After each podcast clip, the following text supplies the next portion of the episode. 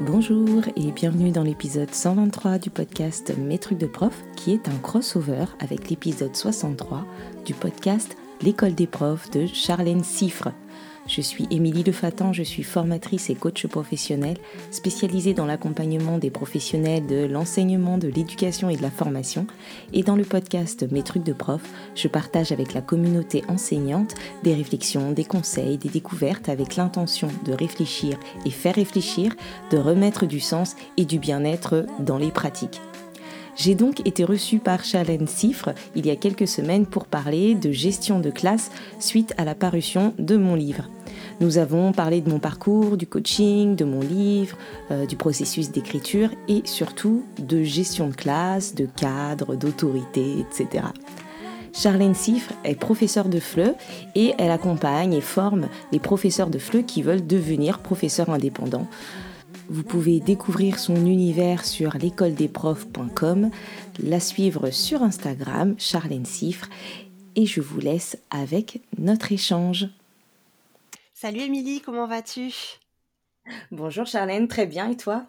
Ça va très bien, merci. Je suis très contente de te recevoir aujourd'hui sur le podcast. Ça fait euh, très longtemps que j'avais en tête de t'inviter.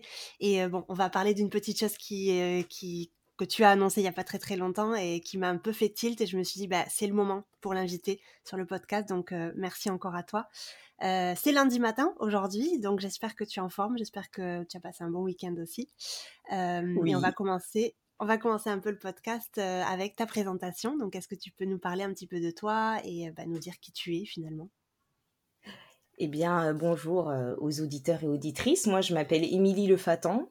Euh, j'ai 39 ans. Je vis en France, en région parisienne, et je suis formatrice et coach professionnel spécialisée dans l'accompagnement des professionnels de l'enseignement, de l'éducation et de la formation. Et je suis aussi la créatrice du podcast Mes trucs de prof. Voilà. Exactement. Ça fait très longtemps que tu as lancé ce podcast. Enfin, très longtemps. Oui, ça fait quand même quelques années que tu as lancé ce podcast, non? Euh, oui, il existe depuis euh, juillet 2019. Donc, euh, ah il y a à peu près. Bah, en ce moment-là, il y en a, il y a 116 épisodes de diffusés. Donc, voilà. Pas mal, hein Pas mal, pas mal. Et comment ça t'est venu cette idée de lancer le podcast? Est-ce que tu peux nous expliquer un peu?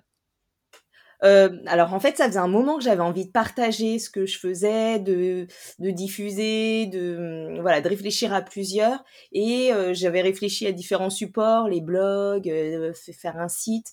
seulement, j'avais l'impression que hum, c'était pas forcément le média qui me convenait, que ce que j'avais à, partager dans mes supports, par exemple pédagogiques, c'était assez spécifique à ma classe et que j'avais plus envie de transmettre la, la réflexion qu'il y a derrière que le produit fini. Mm. Et euh, j'étais pas forcément à l'aise avec la vidéo à ce moment-là, donc j'ai pas envisagé, euh, enfin je l'ai envisagé, mais j'ai pas opté pour la version euh, chaîne YouTube. Et puis comme j'écoutais pas mal de podcasts, que voilà, j'étais assez friande de ce support-là, je me suis dit bon ben c'est ce qu'il me faut, c'est ce qui me va. la voix sans l'image, ça me convient. Et en plus comme c'est un support que j'apprécie, voilà. C'est clair. C'est clair, c'est clair. Ouais, 2019, ça fait du coup, ouais, 4... ouais, ça va faire 4 ans cette année. Non, ça a fait 4 ans cette ça année. Fait 4 ans, ouais. Ça a fait 4 ans en juillet euh, que j'ai lancé le podcast. Ouais, belle carrière, dis donc. Ouais, c'est sympa. c'est un, un, un, contenu que j'aime beaucoup moi aussi. Et euh, j'aime bien la réflexion qu'il y a avant l'enregistrement. J'aime l'enregistrement et j'aime aussi la publication quand les profs, du coup, bah, parlent un petit peu du, de l'épisode en question et on peut avoir un certain feedback. Ça, c'est chouette, je trouve. Ouais. Et puis c'est vrai que le côté voix, on est vraiment juste sur le, sur le contenu. Euh, c'est aussi assez intime finalement quand tu écoutes, euh, un podcast, c'est dans tes mmh. oreilles. Euh, donc du coup, ça te parle ou ça te parle pas. Hein, et puis, et puis il y a aussi l'aspect l'aspect flexible. C'est-à-dire que la vidéo, bon, même si t'es pas obligé de mettre l'image, euh, tu es obligé d'être un peu devant, alors que le podcast, bon, ben, tu le lances en arrière-plan, tu fais autre chose. Enfin, c'est comme ça que moi, je le consomme, en tout cas. Euh, tu fais la cuisine, tu conduis, euh, voilà. Je suis un peu multitâche. Moi, j'avoue que ça me parle pour ça et je m'imaginais assez bien les auditeurs et auditrices faire la même chose. C'est clair. Et donc en parallèle, je ne sais pas si tu l'as lancé avant ou en même temps, mais tu as aussi un, compte Instagram où tu donnes aussi des conseils pour les profs. Et tu avais commencé du coup du coaching pour les profs il y a quelques années. Euh, j'imagine aussi en parallèle de ton travail à l'éducation nationale, c'est ça? Ouais, alors, heu, en le ça s'est pas fait en même temps, mais finalement ça se combine bien, en fait, les 2. J'ai lancé le podcast en 2019 et heu, du coup, le compte Instagram, il me semble, à peu près en même temps pour pouvoir, heu, ben, promouvoir et diffuser, relayer, heu, les Ouais. la parution des épisodes. Je me suis pas forcément beaucoup emparée, du de l'aspect, heu, réseau social tout de suite. C'était surtout, ben, quand je diffusais un épisode, j'avais une publication qui y correspondait sur les réseaux, histoire que les gens puissent le découvrir. Donc c'était c'est vraiment c'était vraiment surtout ça mon usage, du podcast et puis quand j'ai lancé le podcast, je savais pas encore que j'allais faire du coaching et ça c'est venu après, l'année d'après. Donc en 2020 en fait, heu, suite à un burn-out dont je parle dans un de mes épisodes d'ailleurs et un re un, un requestionnement de mes mes appétences et mes envies Mmh. professionnelles, heu heu, de voilà, ce que j'avais envie de faire et comment, je me suis dit que j'avais envie de continuer de d'accompagner, de former. La pédagogie, c'est mon truc, j'aime ça, j'aime concevoir et j'aime partager et donc du coup, je me suis formée au coaching en 2020 et donc effectivement, ça s'est fait en parallèle de mon travail, à l'éducation nationale parce qu'en même temps, j'ai pris des fonctions de conseillère pédagogique. J'étais déjà Mmh. formatrice moi depuis 2014, ça faisait 6 ans que je faisais de la formation, mais à ce moment-là, j'ai quitté la classe, j'ai pris, j'ai je me suis occupée donc en tant que conseillère pédagogique en France, du coup, c'est surtout la formation continue, heu, des enseignants.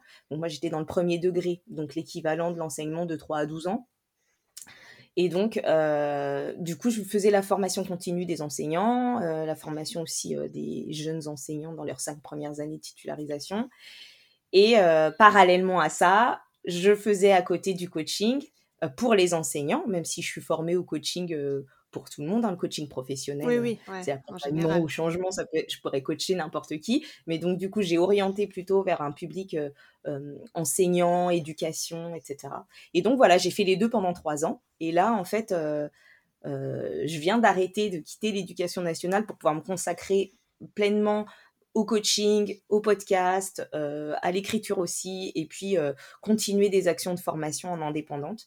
Donc voilà, en Ouais, gros. donc tu deviens indépendante alors que tu as, tu as eu une carrière assez, heu, importante à l'éducation nationale, heu, juste là, depuis quelques semaines, quoi, c'est ça? Bah, exactement, ouais. Après, ben, finalement 20- 20 ans à l'éducation nationale, dont, heu, ben, Waouh! heu, 15 ans en classe, heu, 3 ans, en tant que conseillère pédagogique, et 2 ans que j'avais fait avant. Donc voilà, 20 ans à l'éducation nationale et puis là, ben, je deviens indépendante.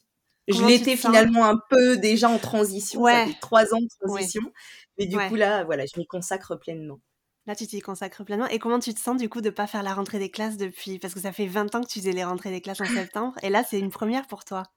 Oui, alors c'est étrange, je pense que, heu, je réalise pas encore complètement. À la fois, je suis hyper contente, heu, ben, de pouvoir avoir du temps à consacrer, heu heu, un peu à tout ce que j'ai envie de créer, de mettre en place et heu, donc c'est un peu grisant. En même temps, il y a un peu de nostalgie aussi. Ouais, Heu, c'est un peu, ouais, mélangé, mais heu, voilà. ouais, Je suis contente, mais j'ai besoin d'attendre, que les le le temps passe un peu pour pour pouvoir ouais, laisser redescendre des choses et réaliser, ce qui se passe pour Bah, il moi faut là. que tes émotions aussi, elles elles processent le truc quoi, parce que c'est tout nouveau et puis pendant 20 ans, Ouais, tu as ouais, fait là, la même chose. changement, C'est du c'est ch et en même complètement, temps et en même temps, ça fait 3 ans que je prépare le truc, donc du coup, il y a pas cet aspect complètement, nouveau, Mmh. et inattendu. surprise. C'est préparé, c'est l'aboutissement d'une préparation de 3 c'est années et en même Mmh. temps, bon, bah, voilà, ça y est, maintenant on y est, quoi.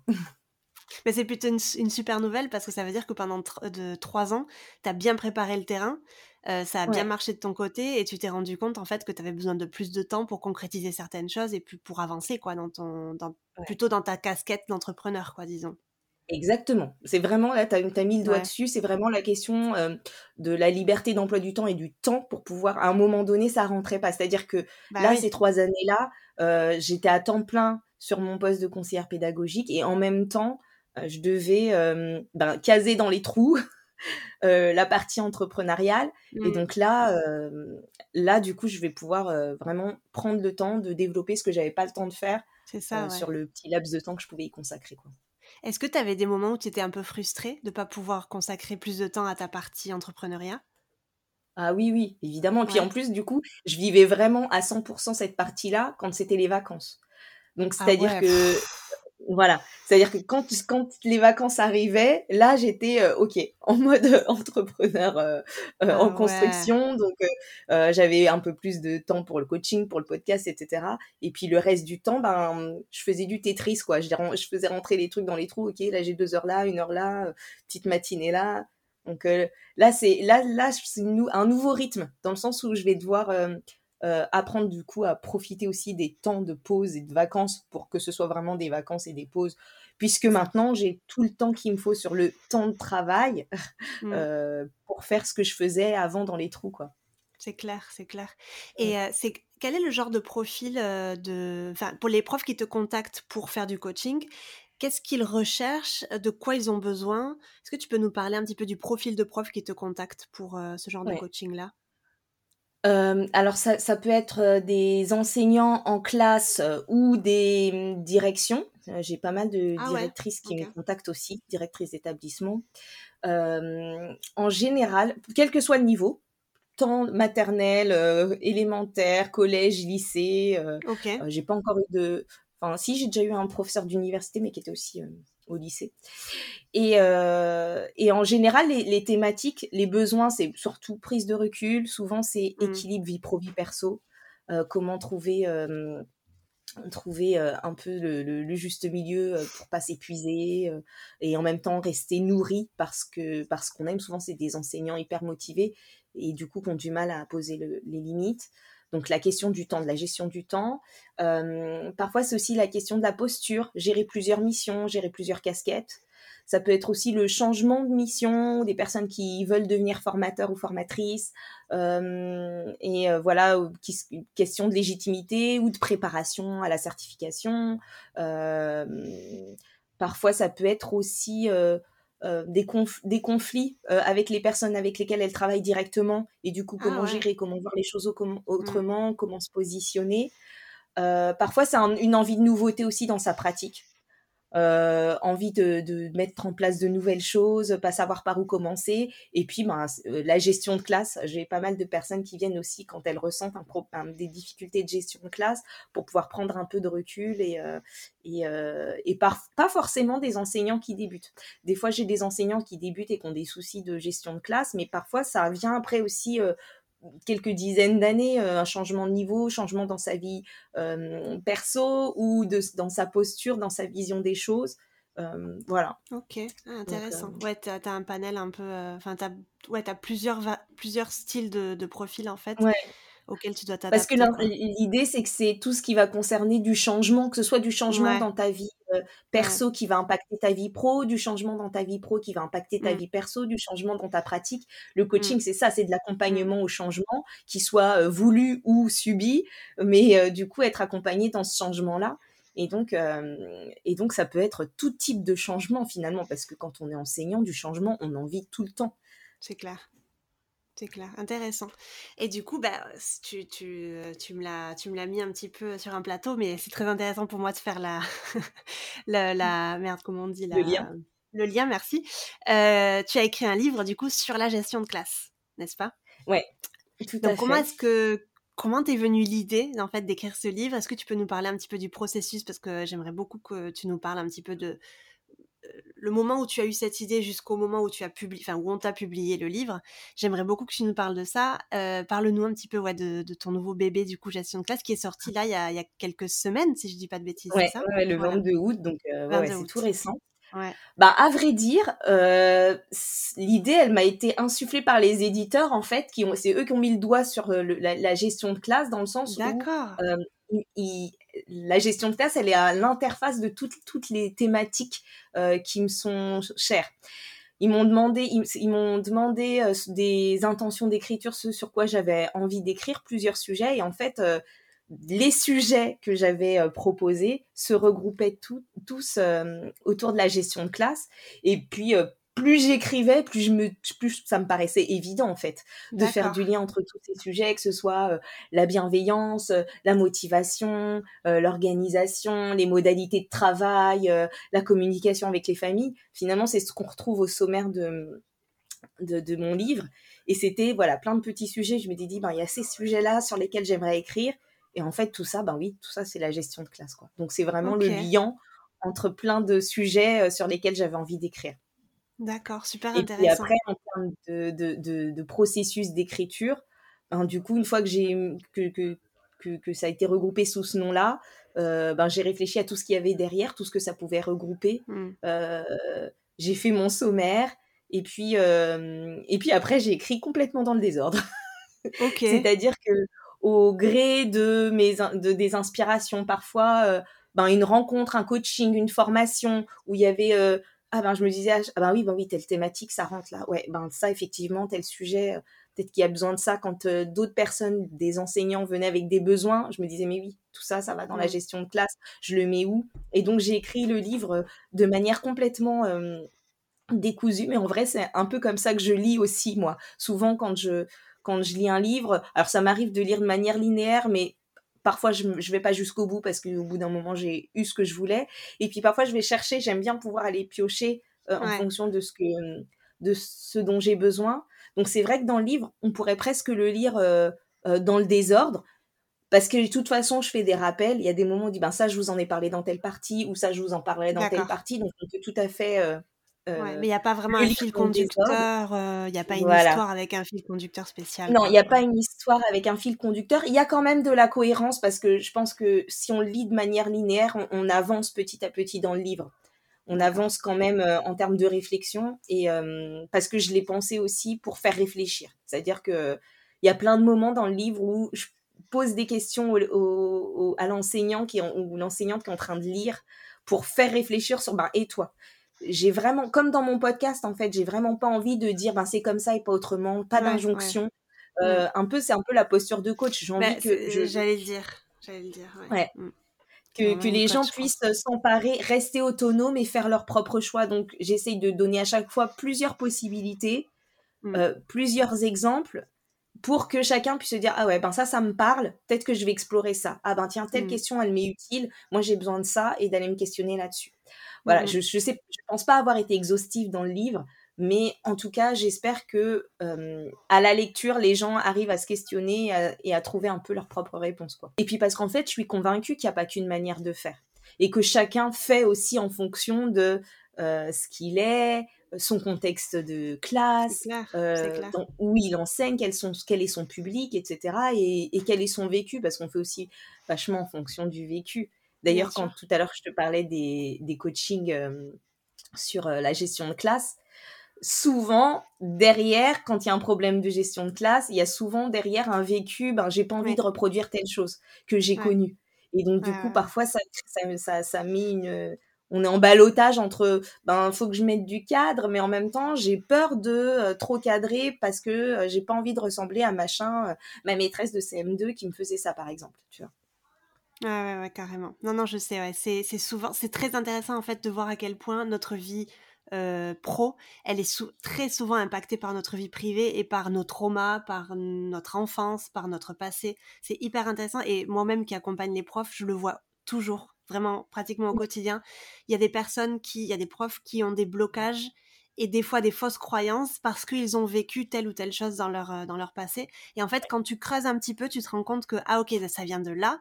Ok, ben ça, peut-être qu'il va falloir que tu le travailles ou il va falloir que, que, que, je sais, oui, que tu travailles ou que tu, tu élucides un petit peu le truc parce que ça te bloque en fait. Comment ça pourrait être autrement Des fois, juste de prendre conscience des choses. En fait, moi, je crois vraiment que quand on se questionne et qu'on prend conscience des choses, oui et eh bien derrière, on se voit faire. Mais pour tous les sujets, hein. Ce que je disais pour l'égalité filles-garçons, euh, pour, euh, pour le, racisme, pour euh, le, la, tenue de classe. quand on prend conscience que, ah ouais, en fait, c'est ça qui me fait faire ça, du coup, ça veut pas dire qu'on est capable d'arrêter du jour au lendemain. Peut-être qu'on n'arrêtera même jamais. Mais par contre, on se voit faire et on peut du coup, on peut du coup réajuster. C'est ça. Anticiper, mais se mettre des garde-fous quand on en a besoin et surtout quand on le fait. Euh, tu vois, moi, je me donne souvent l'exemple euh, que j'ai donné dans l'épisode d'égalité filles-garçons, mais de se dire que quand j'ai pris conscience que moi aussi je pouvais dire des choses qui créent des clichés sexistes, et ben du coup je me vois faire. Mais comme on est programmé, on peut pas s'empêcher de le faire. Mais, mais par contre on le dit. Et donc quand, y a quand je me vois dire oh, ta trousse, ta trousse est cassée, ben tu demanderas à papa ou à maman de la réparer. Ah, ton pantalon est cousu et décousu, enfin est troué, tu demanderas à maman ou à papa de te le recoudre. Et bon, j'aime bien cet exemple parce que du coup, moi, c'est vraiment une situation dans laquelle je me vois faire parce que j'ai pris conscience que quand je disais ça, derrière, ça pouvait être autrement et qu'il y avait un message. Donc, et ça, c'est pareil pour tout. C'est-à-dire que demain, tu te rends compte que tu prends conscience que tu as du mal à poser le cadre et que tu as tendance à toujours négocier la règle. Moi, ça a été mon cas quand j'ai commencé, par exemple. Ben, quand tu, tu as pris conscience de ça, tu te vois faire, ça ne veut pas dire que tu arrêtes de négocier, mais ça veut dire qu'au moment où tu laisses les, élèves négocier une règle qui n'a pas à négocier, ben, tu te vois faire et tu dis, ah ben oui, attends, attends, ben là, en fait, non, c'est pas possible. Ouais. Tu, tu, tu, peux reprendre le contrôle en fait de la situation en étant conscient de ce que tu es en train de faire toi-même. Ouais, c'est très intéressant ça, tu vois. J'étais consciente de ça, mais maintenant que tu mets des mots sur cette mmh. situation-là, je, je, comprends davantage. Il y a vraiment une, une, une, forte, un fort lien, en tout cas, entre la vie privée, en tout cas, enfin, ce que vit le prof dans sa vie privée avec ce qui va se passer dans sa vie pro. Et euh, moi, je vois très souvent, en fait, des profs qui, par exemple, ont vécu des choses il y a, souvent un dénominateur commun en fait tu vois, sur certains profs qui ont vécu certaines choses dans leur passé. Et en fait, ces mêmes profs, ils reproduisent la même chose dans leur vie euh, professionnelle, tu sais. Alors, ça peut euh être dans ce sens-là, mais ça peut être aussi justement exactement dans le sens inverse, c'est-à-dire que j'ai vécu ça, donc je m'applique tellement à ne pas le reproduire ah, que je trouve pas le juste milieu. Tu vois, si on prend un, enseignant qui aurait été euh, euh, traumatisé par euh, des enseignants hyper rigides, sévères, malveillants, etc., et eh ben il y a des enseignants qui vont tellement s'appliquer à faire l'inverse qu'ils vont, qu'ils vont oublier où, où, où on positionne justement le cadre. C'est-à-dire qu'ils vont même hésiter à poser du cadre parce qu'ils vont avoir peur de se dire euh, oui mais si je pose du cadre je vais être méchant et je vais refaire comme euh, monsieur machin ou madame machin. Et donc du coup euh, qui vont être complètement à l'inverse. Donc soit ça guide enfin dans les deux cas ça guide ce qu'on fait hein, mais soit du coup tu fais exactement la même chose et tu ne questionnes pas même si ça te convient pas. Et ça je le vois souvent aussi. Ben pourquoi tu fais ça? Ah ben parce que bah, je sais pas, je l'ai toujours fait, je l'ai vu faire, je l'ai vécu quand j'étais petit, et du coup, je me suis pas dit que je pouvais faire autrement, alors que ça me convient pas. Ou alors, euh, non, mais si je fais ça, je vais être comme l'autre, je ne veux pas être comme lui, donc euh, je, ne peux pas faire ça. Et du coup, souvent en coaching, on va questionner ça. Complètement, c'est passionnant. Enfin, l'humain est passionnant et euh, quand on, quand on comprend en fait tous ces trucs-là, c'est vraiment très intéressant. Et souvent, en fait, bah, par exemple, un coach peut carrément nous accompagner et nous aider dans ces, dans ces changements-là. Souvent, comme tu dis, c'est le fait de mettre le doigt sur quelque chose, de comprendre, d'être conscient. Et ensuite, forcément, bah, en tant que coach, tu donnes des outils, tu donnes des ressources pour que la personne, elle, elle avance euh, seule, hein, bien évidemment. Mais c'est souvent, en fait, le moment où tu mets le doigt sur la chose, où tu dis, ah ouais, en fait, je fais ça parce que blablabla. Mais euh, j'ai plein de ressources, j'ai plein d'outils qui vont qui vont me permettre de changer ou en tout cas de moins mal le vivre ou en tout cas de moins euh, moins avoir mal quoi quand, quand, il, quand il se passe ce genre de choses là quoi. C'est ça et puis après la deuxième chose c'est que dans le coaching euh, professionnel ben derrière moi je, je, je, je, ne donne pas de conseils en réalité. Je vais aller chercher dans l'esprit créatif de la personne, je vais aller mmh. chercher OK, ce que toi t'as appris pour toi à ce moment-là, qui est pas forcément ce que moi j'aurais fait ou ce que moi j'ai vécu. Donc je me garde d'influencer euh, dans mon sens la personne, mais juste de la questionner et de lui redonner confiance aussi, parce qu'en même temps l'idée c'est qu'est-ce que, que, derrière les gens soient autonomes et reprennent confiance en eux et puissent trouver leurs propres solutions. Si moi je commence à leur dire fais ça, fais ça, fais ça, je vais créer de la dépendance aussi. et c'est pas, pas, ce que je vise. Au contraire, on vise l'autonomie des gens quand on coach.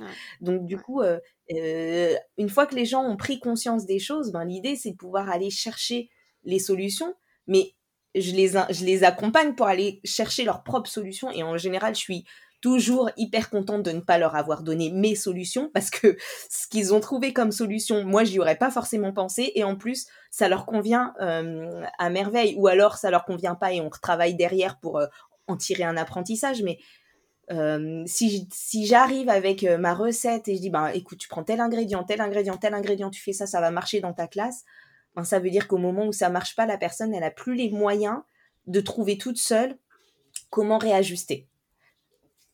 Exactement. Et tu seras pas toujours là à lui tenir la main. Ça, c'est sûr. Et non. Ouais. Ton travail de coach, c'est euh, de rendre les profs indépendants, pas dépendants, de leur donner les outils pour qu'à un moment donné, quand ils sentent que ça va plus, ils se disent ah oui j'ai vu ça avec Émilie, je vais le refaire de mon côté et puis je vais le travailler de mon côté et pas euh, vite vite vite Émilie euh, j'ai besoin de toi et puis enfin ça ça crée de la dépendance et c'est vrai que les coachs ne veulent pas du tout ça et enfin c'est pas du tout ça en tout cas donc ouais je comprends tout à fait. et puis les outils ils sont des outils finalement chacun enfin. Un outil, tu vois, euh, finalement, on a tous déjà utilisé, euh, je sais pas moi, des ciseaux pour autre chose que couper, ou euh, un couteau comme tournevis. Donc finalement, les outils, on peut les détourner pour en faire ce qu'on veut, tu vois? Et donc, donc à la limite, des fois, tu vas donner un outil que la personne ne saura pas forcément s'en saisir, mais en fait, elle a peut-être dans sa mallette à elle un truc qui fera complètement l'affaire que tu connais pas et qui, fonctionnera bien. Donc euh, c'est vrai. Mais tu sais que j'utilise toujours l'analogie de la pâte à crêpes. Mais en fait, tu vois, la pâte à crêpes, il n'y a pas une recette magique il n'y a pas une recette. Euh, enfin, toutes les crêpes ne sont pas euh, les mêmes. Tu vois, peut-être que toi, tu vas mettre un ingrédient magique dans ta crêpe et moi, je vais adorer ta crêpe. Je vais dire, elle est incroyable peut-être que le voisin il va mettre un autre ingrédient et je vais dire ah ouais ça c'est bizarre. Enfin il y a pas mais tant que toi ça te convient et que tu aimes tes crêpes enfin je veux dire c'est exactement la même chose tu vois? Donc c'est non mais j'avais pas l'analogie de la pâte à crêpes mais j'aime beaucoup. J'aime beaucoup. Non mais c'est ça il n'y a pas de recette magique tu vois? Moi c'est ce qui me guide à la fois dans mon livre et à mmh. la fois dans les coachings et à la fois dans les formations, euh, dans la posture que j'ai en formation, mmh. c'est-à-dire que en fait tout est possible on ouvre le champ des possibles et maintenant, c'est quoi ton possible à toi? En fonction de et peut-être que ce qui est possible pour toi aujourd'hui ce sera pas la même chose dans deux jours dans trois jours dans trois ans. Mais mais euh, mais en fait euh, par contre tout est possible. Et parfois on mm. est euh, concentré ou c'est pas le mot que je voulais mais on est voilà focalisé sur une façon de faire une issue ou quand on voit tout le monde faire d'une certaine manière et que ça nous convient pas, on, on, se dit ah mais je suis nulle, j'arrive pas à faire comme les autres, etc. Non, en fait peut-être que juste les autres ça leur convient, mais toi c'est c'est l'autre pâte à crêpes, l'autre recette qu'il faut que tu tout à fait, tout à fait. Mais tu sais que c'est super. Enfin merci d'en parler parce que ça, c'est très très chouette d'en parler parce que souvent il y a des profs qui me disent mais comment je peux faire ça?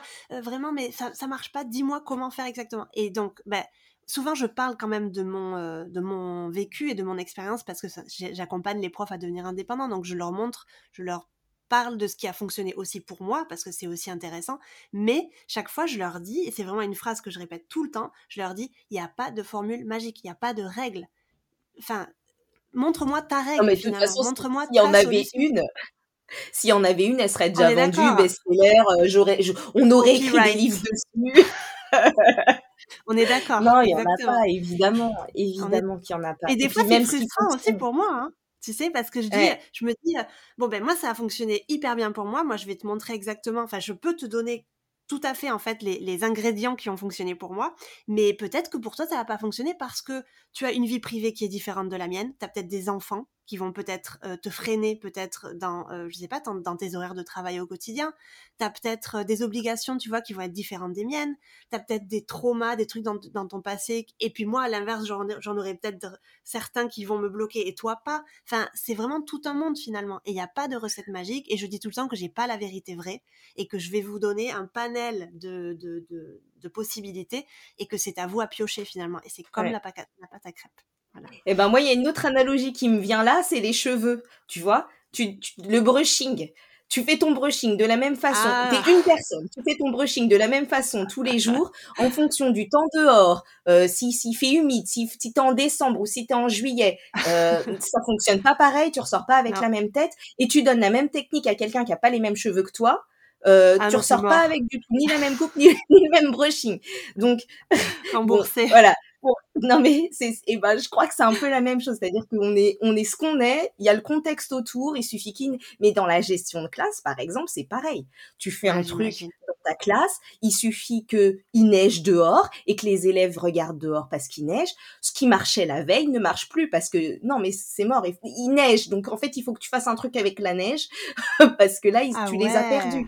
Ah tu vois euh, alors que d'habitude ça marchait il suffit que tu aies prévu un truc qui fonctionne bien avec la classe 1 parce que euh, c'est dans l'oral, ils sont motivés, ça leur parle, euh, etc.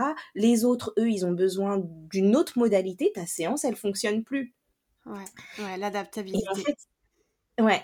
Et donc mm. c'est ça. Et c'est tout un, d'ailleurs, tout un chapitre euh, que j'ai dans, dans le livre sur la flexibilité. Et même si je dis qu'il n'y a pas d'ingrédient magique, je crois que s'il y en a un, un qui, qui c'est celui-là la flexibilité. Parce que, en fait, si tu es rigide et que tu as prévu ton truc et que tu penses que ça va se passer de la même manière tout le temps, ça marche pas. Hein. Ça marche pas. Et, encore moins avec des enfants, Émilie, on est d'accord. Enfin, ah, et encore moins avec des enfants, mais en réalité, quand euh, je fais de la formation du coup pour adultes, c'est pareil. c'est ah pareil avec les adultes. C'est-à-dire que peut-être que les enfants, d'un point de vue, et encore, hein, tu, prends, euh, tu prends un groupe d'enseignants en fin de journée après qu'ils aient enseigné, euh, le, le, niveau de d'attention, de, etc., c'est le même que les enfants, hein, en On n'est pas des robots. Hein. Donc, mmh. J'ai beaucoup enseigné à des enfants, moi, de 3 à 4 ans à peu près. Et c'est fou comme, bien sûr, on a notre programme et on doit le suivre, et puis on a des objectifs à la fin de la journée, à la fin du trimestre, à la fin de l'année, mais des fois, en fait, c'était juste pas possible. Et c'est intéressant aussi sur le fait de travailler aussi sur sa possibilité d'être flexible, parce que des fois, on est trop rigide, comme tu le disais aussi. Et puis moi, j'ai beaucoup appris grâce à ces classes-là, à ces enfants-là aussi, qui me prouvaient que, en fait, aujourd'hui, c'est pas possible de, de faire cette activité. Donc tu réfléchis, tu es, adulte, tu es prof, tu réfléchis à une autre modalité ou alors tu réfléchis à une autre activité, mais il va falloir que tu arrives à, atteindre le même objectif avec quelque chose d'autre. Et donc c'est là où il faut être créatif, flexible et surtout en fait je pense que c'est l'acceptation finalement parce que tu as, en face de toi des petits êtres, tu vois, qui ne peuvent pas réfléchir comme toi. je parle pour moi parce que j'avais des petits enfants, mais c'était vraiment euh, toute une chose de accepter et être flexible, vraiment, et être créatif. Ouais, et puis il y a aussi l'idée d'être dans un état d'esprit de développement, et c'est-à-dire considérer chaque situation aussi comme un apprentissage pour les mmh, élèves, mais aussi pour soi. C'est-à-dire que c'est toutes ces situations-là qui nous construisent toutes ces petites situations d'inconfort, tous les moments où euh, la gestion de classe elle est un peu compliquée, où ça se passe pas comme prévu. Ben c'est dans ces situations-là qu'on apprend à être flexible, à trouver un plan B, à aller chercher notre pensée créative, notre euh, notre esprit critique, euh, trouver un plan B. C'est, elle, elle est là, en fait, vraiment être capable d'observer ce qui se passe dans le réel, être pleinement présent pour mmh, pouvoir euh, ensuite se dire ok, qu'est-ce qui se passe là? Et après il y a la En fait, tout ça c'est des compétences psychosociales parce que du coup être là, être présent, être conscient de soi, être conscient de ce qui se passe et ensuite pouvoir euh, gérer ses émotions parce que faut pas se mentir quand ça se passe pas comme on veut. On a tout un tas de pensées et d'émotions qui nous traversent. Gérer ses émotions pour dire ok, qu'est-ce qui est en train de se passer? Qu'est-ce que j'en fais? Je, comment je modifie, comment je m'adapte? Et donc, en fait, euh, c'est tout ça la gestion de classe. Ouais, c'est tout un monde, ça c'est sûr. Ça c'est sûr. Des fois, tu vois, quand je voyais que ça partait dans tous les sens, je les asseyais, je leur disais, parce que tu sais, moi j'enseignais l'anglais et le français au Japon, donc j'étais face à des petits japonais qui euh, apprenaient la langue. Et en fait, souvent, et ça marchait très très bien, et je me disais, en fait, comme tu viens de le dire là, j'utilisais un autre, j'utilisais autre chose pour leur développement et pour du coup l'apprentissage de la langue. C'était peut-être pas l'activité qui avait écrit sur le programme à cette heure-ci, tu vois, mais et donc je les asseyais et je leur disais OK, vu qu'on est un petit peu euh, olé olé là et qu'on n'arrive pas à se concentrer, on va juste s'asseoir et on va juste respirer. On fait 10 respirations, on compte ensemble. Donc je me disais OK, bah compter en français, c'est une activité, ça leur permet, tu vois, de revoir le truc. Et puis, ça leur permet de respirer un petit peu. Et dès qu'ils vont se sentir un petit peu foufou, de temps en temps, eh ben, ils vont peut-être dire, OK, je vais prendre trois respirations. Et en fait, je le faisais pratiquement au quotidien. Et pour moi, c'était une ressource que je leur montrais pour quand ils en auraient besoin. Tu vois Et mmh. moi, ça, ça, me permettait d'être dans ma posture de prof parce que je leur enseignais quelque chose en français. Donc, ben, asseyez-vous, on, s'assoit les, on s'assoit sur les, comment on dit les, comment on dit en français déjà les. En tailleur. En tailleur, merci. On s'assoit en tailleur, on respire, on compte ensemble, tu vois, et on respire par le nez. Donc, on revoyait tout ce qui était le physique, tu vois. Et j'utilisais en fait toutes ces, toutes ces petites choses là pour déjà moi me calmer parce que j'en pouvais plus et puis pour les calmer aussi pas oublier ça hein. Et je me prenais 10 minutes où on était, allez, on se calme. Et après, c'était complètement différent. Donc en fait, il faut avoir, comme tu disais, toutes ces ressources-là et toujours penser à l'évolution du truc et au développement. Quoi. Très intéressant. Et ça, tu vois, tout ce que tu dis, il y a un autre truc, c'est c'est possible parce que tu sais où tu veux les emmener. Parce que tu as une intention et parce que tu, tu, tu connais euh, les compétences que tu veux développer, etc. Et c'est aussi ça, avec la flexibilité, mais la vision de là où tu veux aller qui, qui te permet d'arbitrer qui te permet de dire ok ben voilà en fait je sais que je veux faire ça c'est ça l'important pour moi bon tant pis si ça se passe pas comme ça comme ça comme ça et comme ça mais quand je fais ça eh ben je vais vers ce que je veux en fait ouais carrément Carrément, carrément. Et généralement, ça marche très bien parce que quand tu as une bonne intention, les élèves en face de toi, ils savent exactement où tu veux les amener, ils ont confiance en toi. Si tu as bien travaillé la confiance en classe, ça c'est sûr, c'est autre chose, mais ils ont confiance en toi et généralement, ça marche très très bien. Donc, mmh. Pour moi, en tout cas, c'était chouette. Euh, j'aimerais bien avoir ton avis sur, euh, sur quelque chose. On dit souvent que, euh, tu vois, par exemple, moi, dans ces moments-là, j'aurais pu péter un plomb, être hyper autoritaire, leur crier dessus, enfin, faire n'importe quoi. Et donc, il y a toujours cette idée, reçue où on dit, bah, être autoritaire et intransigeant, tu vois, dans la classe, c'est la meilleure manière de savoir gérer une classe et c'est la meilleure manière de se faire respecter. Est-ce que toi, tu as, bien sûr, tu as une opinion à ce sujet-là, mais est-ce que tu peux nous en dire un petit peu plus? Ou est-ce que c'est, en fait, la limite? Est-ce qu'on a besoin d'avoir toujours une autorité pour avoir ce respect euh, de la part de nos élèves. Est-ce qu'un prof qui ne sait pas euh, se montrer autoritaire et qui, est, euh, qui a beaucoup d'empathie et qui a beaucoup de créativité, au contraire, ça va être un prof qui ne sait pas gérer sa classe? Est-ce que tu peux nous raconter un petit peu ce que toi tu en penses? Peut-être si tu en parles dans le livre d'ailleurs. Alors, j'en parle dans le livre, et en fait, l'idée, déjà, je pense que dans ce que tu as dit, tu as parlé, tu as utilisé le mot autoritaire, tu as utilisé le mot autorité, et autour de ça, il y a plein d'expressions, en fait. Être autoritaire, ça veut dire aimer l'autorité, euh, en abuser, mmh. en user, euh, et aimer être obéi. Et donc, ça veut dire que quand on est autoritaire, la seule motivation, c'est qu'on nous obéisse. Et je pense que du coup, oh, là, déjà, euh, il y a peut-être quelque chose à aller questionner. Est-ce que ce que je veux, c'est que les élèves m'obéissent et obéissent et apprennent à obéir coûte que coûte, sans, sans mettre de sens, sans comprendre, etc. Donc, il y a, y a ça. Et après, dans le, dans le même champ lexical, on va dire, donc autoritaire euh, d'un côté, et autorité qu'on peut utiliser en disant avoir de l'autorité ou faire autorité. Et, et là, c'est intéressant de pouvoir se positionner. Avoir de l'autorité, c'est euh, c'est être en mesure de de poser, de poser le, le, cadre. Ça veut pas être qu'on peut avoir de l'autorité euh, sans, euh, sans être autoritaire. C'est-à-dire que quand, je, quand je, simplement je pose une limite et que je dis ben non, sans crier, sans hurler et que j'explique, ben non, écoute, tu peux pas faire ça parce que, écoute, la règle c'est celle-ci, etc. Je suis absolument pas autoritaire et pourtant je peux avoir de l'autorité. Et en même temps, ça va de pair avec le fait de faire autorité. Pour faire autorité, on peut faire autorité déjà par son statut. C'est euh, un peu une question aussi de responsabilité. Donc on peut mmh. faire autorité par son statut, on peut faire autorité par ses connaissances. Je fais autorité dans mon domaine parce que euh, je connais et que je peux conseiller, aider, etc., former, enseigner. Donc je fais autorité parce que je suis enseignant. Je fais autorité parce que le fait d'être enseignant, ben, j'ai en charge la responsabilité de, tout ça. Et puis, on fait autorité aussi parce que les autres nous font confiance et reconnaissent notre autorité. Et là, pour que les apprenants, les élèves reconnaissent notre autorité, euh, eh ben, c'est pas en étant autoritaire et en leur faisant peur et en, étant détestable, etc., qu'on va faire en sorte que les personnes reconnaissent notre autorité. Là, on va pas faire autorité, on va effrayer, on va, euh, voilà, on va tomber dans, dans, dans, le côté autoritaire de la chose. Alors que finalement, ben, je sais pas si on se met nous en tant qu'apprenants, quand, quand est-ce qu'on reconnaît l'autorité de quelqu'un? Ben parce que on a mmh. confiance en, mmh, cette personne, parce que cette personne, elle nous inspire confiance, parce que cette personne, elle est juste, parce que cette personne, elle est fiable, parce que cette personne, quand elle dit quelque chose, ben, euh, euh, elle le fait ou elle le respecte. Et puis si elle se trompe, elle vient s'excuser. Euh, en fait, c'est tout ça qui fait qu'on qu'on nous reconnaît aussi notre autorité au-delà de notre statut. Parce que, bon, quand on est en classe avec des élèves, avoir le statut d'enseignant et de savoir des choses, ça a vite ses limites, en fait. Mmh, mmh, euh, mmh. C'est pas parce que tu es le prof et que tu connais des choses que tu vas réussir à faire autorité.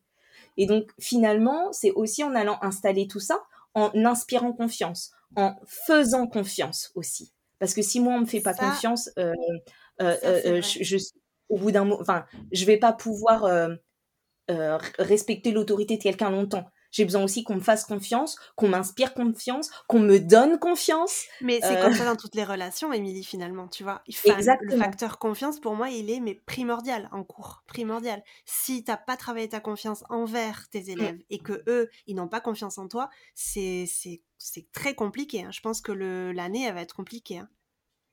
Donc il y a vraiment cette idée-là, de cette, cette idée-là de, ben, de clarifier un peu ce qu'on veut, ce qu'on est, pour, etc., pour pouvoir se dire, mais en fait, euh, euh, c'est pas parce que je débute que, que, que je peux pas faire autorité, et que, mais, mais par contre, pour faire autorité, va, va falloir aller ben, soigner, créer et soigner cette relation-là. Ça, c'est un, tout un chapitre hein, dans, le, dans, dans le livre où ben, je, je, de ben, comment euh, soigner, créer la relation prof-élève, la relation élève-élève. C'est-à-dire que euh, si, si je me sens pas en sécurité, si je suis un élève, je me sens pas en sécurité, euh, que le, euh, le, prof un jour il dit quelque chose, un jour il dit autre chose, que je sais pas à quoi m'attendre. Euh, c'est le risque aussi quand on est autoritaire hein, et qu'on dit c'est comme ça et pas autrement et qu'on n'explique mmh, rien. Mmh. On crée une espèce de d'insécurité où on sait jamais, on sait pas quand le prof va s'énerver, on sait pas quand une évaluation va tomber, on est toujours un mmh. peu stressé. Enfin, je suis désolée quand on est stressé et qu'on est censé apprendre déjà le cerveau, il est court-circuité et en plus ben, du coup, faire autorité, euh, non, après, on se tient juste à carreau histoire de pas se prendre une soufflante, mais par contre, euh, derrière, on reconnaît pas l'autorité qui que ce soit. Donc voilà, mon avis, en tout cas, par rapport à ta question, c'est euh, est-ce qu'on veut vraiment distinguer autoritaire de autorité, avoir de l'autorité, faire autorité, etc. Et puis aller se questionner sur ben, qu'est-ce qui fait que que je vais faire autorité en plus de mon statut de prof et euh, de mes connaissances. Il y a autre chose à aller construire. Très intéressant. Ouais, c'est passionnant. Du coup, qu'est-ce que, qu'est-ce que tu donnerais comme conseil à un enseignant qui a du mal à tenir sa classe, qui a du mal à, à, poser le cadre? Souvent, euh, souvent, quand on a du mal à poser le cadre, c'est qu'il n'est pas clair pour nous. Ouais, bien sûr. Déjà, en fait, euh, peut-être que moi, et c'est ce que je, fais régulièrement dans les coachings, hein, c'est d'aller questionner c'est quoi ton cadre en fait? Qu'est-ce qui est Et le cadre, c'est c'est qu'est-ce que qu'est-ce que toi tu es capable d'accepter ou pas? Qu'est-ce que le cadre, c'est on parlait tout à l'heure de où est-ce que tu veux les emmener au-delà des enseignements. Où est-ce que tu veux emmener? Qu'est-ce que tu as envie de créer comme relation avec tes élèves dans ta classe? Qu'est-ce qui est autorisé? Qu'est-ce qui n'est pas autorisé dans ta classe?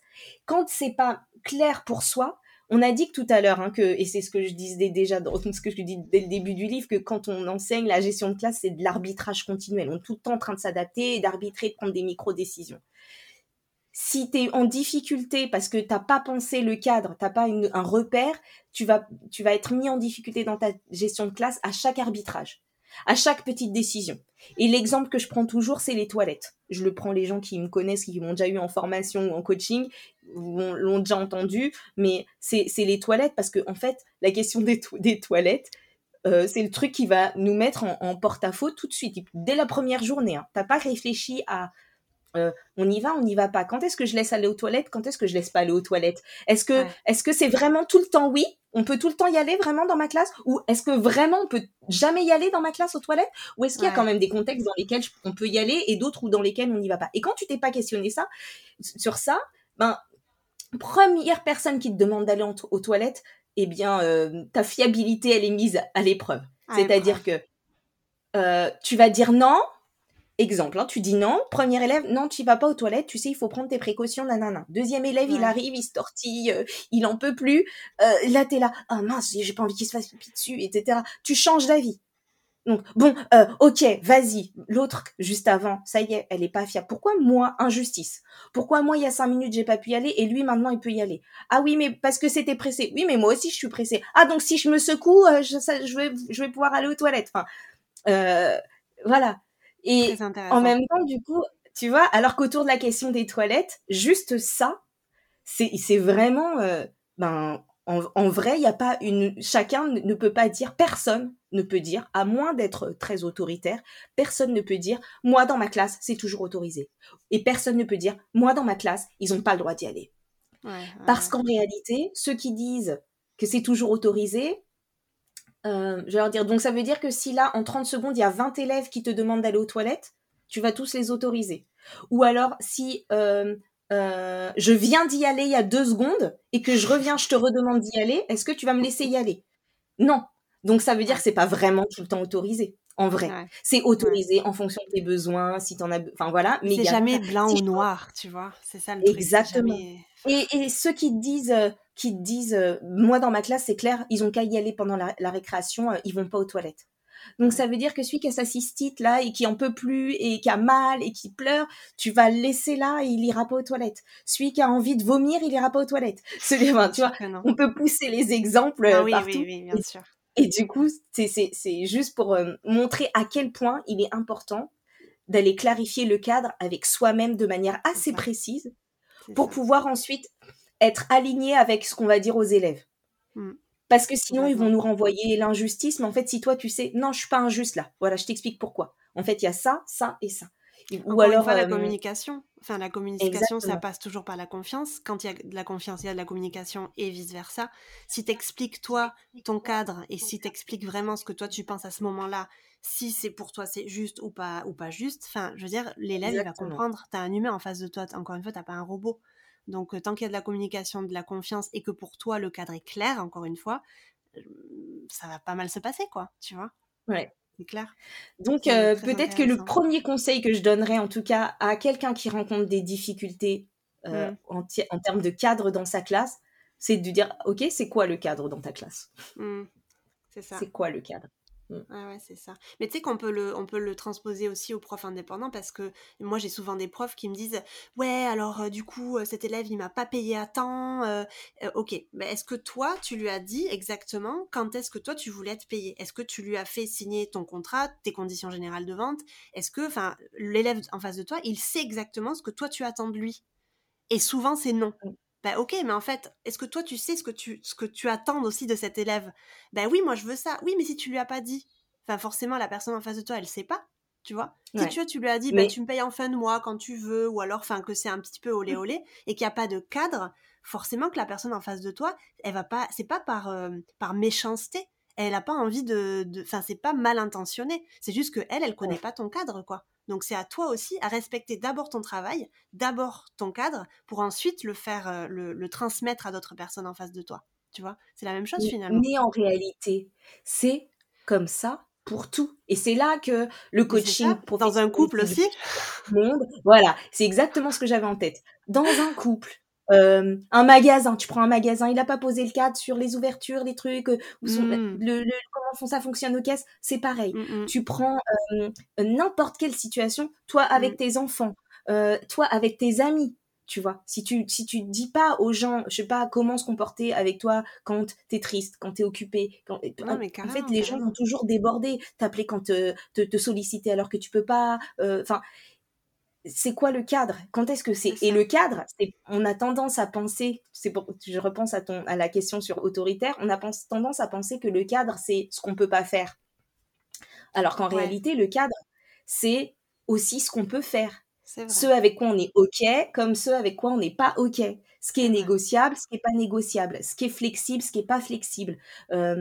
tu vois, c'est tout ça. Comment je fonctionne, comment toi tu fonctionnes. En fait, le cadre, euh, c'est pas forcément des, barbelés, quoi. Le cadre, c'est juste euh, des limites, euh, savoir comment ça fonctionne, des règles de fonctionnement qui soient partagées. Et donc ça, c'est important aussi en classe, si on revient sur la classe, que ces règles-là, elles soient explicites, qu'elles soient partagées, qu'elles soient co-construites aussi pour que tout le monde puisse s'y retrouver. et, et c'est tout ça qui fait le cadre, en fait. Ouais, ouais, très intéressant. Passionnant. Euh, j'aimerais beaucoup qu'on parle des heures et des heures, mais bon, ça fait quand même trois quarts d'heure qu'on parle. Je suis bavarde. Non, mais moi aussi. Et puis, enfin, c'est un, un, sujet qui est hyper intéressant, donc forcément, euh, c'est normal. est-ce que tu peux nous raconter un petit peu où est-ce qu'on peut te retrouver? Parle-nous effectivement de où est-ce qu'on peut acheter ton livre aussi. si les profs ont besoin, par exemple, de, de, te, de prendre un coaching avec toi, etc. Parle-nous un petit peu de où est-ce que les profs peuvent te retrouver, s'il te plaît. Alors, euh, bah, ça dépend. Si, vous voulez écouter mon podcast, eh ben, il s'appelle Mes trucs de prof et il est sur toutes les plateformes euh, d'écoute de, podcast et sur mon site mestrucsdeprof.fr. Euh, si vous voulez plutôt me solliciter pour un coaching ou éventuellement même pour une formation ou une formation individuelle, etc. Là, c'est plutôt sur mon site mestrucsdecoach.fr slash contact si vous voulez tout de suite me contacter avec le formulaire de contact. mon livre, il s'appelle Gestion de classe, mode d'emploi. Et donc, il est disponible en librairie, sur les librairies, francophones, donc en France en tout cas, la FNAC, Cultura, Amazon, la librairie du coin, voilà. Et puis, et puis voilà. Et puis sur les réseaux sociaux, ben, je suis sur Instagram et Facebook et LinkedIn. Donc LinkedIn avec mon nom. Et puis en tapant mes trucs de prof, on me retrouve sur les réseaux sociaux. Très bien. Bah, je mettrai tout ça de toute façon en note de l'épisode pour que les profs puissent aller euh, cliquer sur tous les liens qui, qui veulent. Et, ben, on arrive à la fin de, euh, de cet entretien. Je te remercie vraiment, Émilie. C'était très très cool d'avoir un petit peu ton, ta vision et puis ton, tes opinions sur tout ça. N'hésitez pas à aller suivre Émilie du coup sur les réseaux et d'aller lire son livre qui a l'air vraiment passionnant. Moi aussi, j'ai envie, très très très envie de le lire. Est-ce qu'il est en, en, version Kindle? Ça, c'est une question pour les. Il me semble que oui. Ouais, ouais. Pour les francophones, tu sais, qui habitent à l'étranger comme moi. Mm. Euh, ça, c'est intéressant de savoir. Ok, Kindle, super. On a la, possibilité. Ou Kobo aussi sur la FNAC, du coup, peut-être? Mm. Oui. Ouais. Ouais? ouais. Ok. Pour avoir plusieurs, euh, plusieurs euh, modalités. Très bien. Ben, merci beaucoup, Émilie. Très, très bonne journée à eh ben, toi. merci à toi. Je suis ravie de cet échange. J'adore échanger, partager et c'est toujours riche pour tout le monde. C'est clair, c'était vraiment un plaisir. Je te remercie. Merci. À bientôt. Merci, merci. À bientôt. Bye bye. Merci pour votre écoute. Vous pouvez écouter les autres épisodes du podcast de Charlène en cherchant sur vos plateformes l'école des profs. Il y en a plus d'une soixantaine. Et vous pouvez également écouter les autres épisodes du podcast sur mestrucsdeprof.fr ou sur les différentes plateformes d'écoute de podcast. Pensez à attribuer quand vous le pouvez le maximum d'étoiles pour soutenir le podcast. Si vous appréciez mon contenu et que vous vous dites que vous aimeriez bien tenter l'expérience du coaching, demander une formation ou faire un bilan de compétences, rendez-vous sur mestrucsdecoach.fr slash contact et je vous retrouve bientôt pour un nouvel épisode. Et d'ici là, prenez soin de vous. Bye bye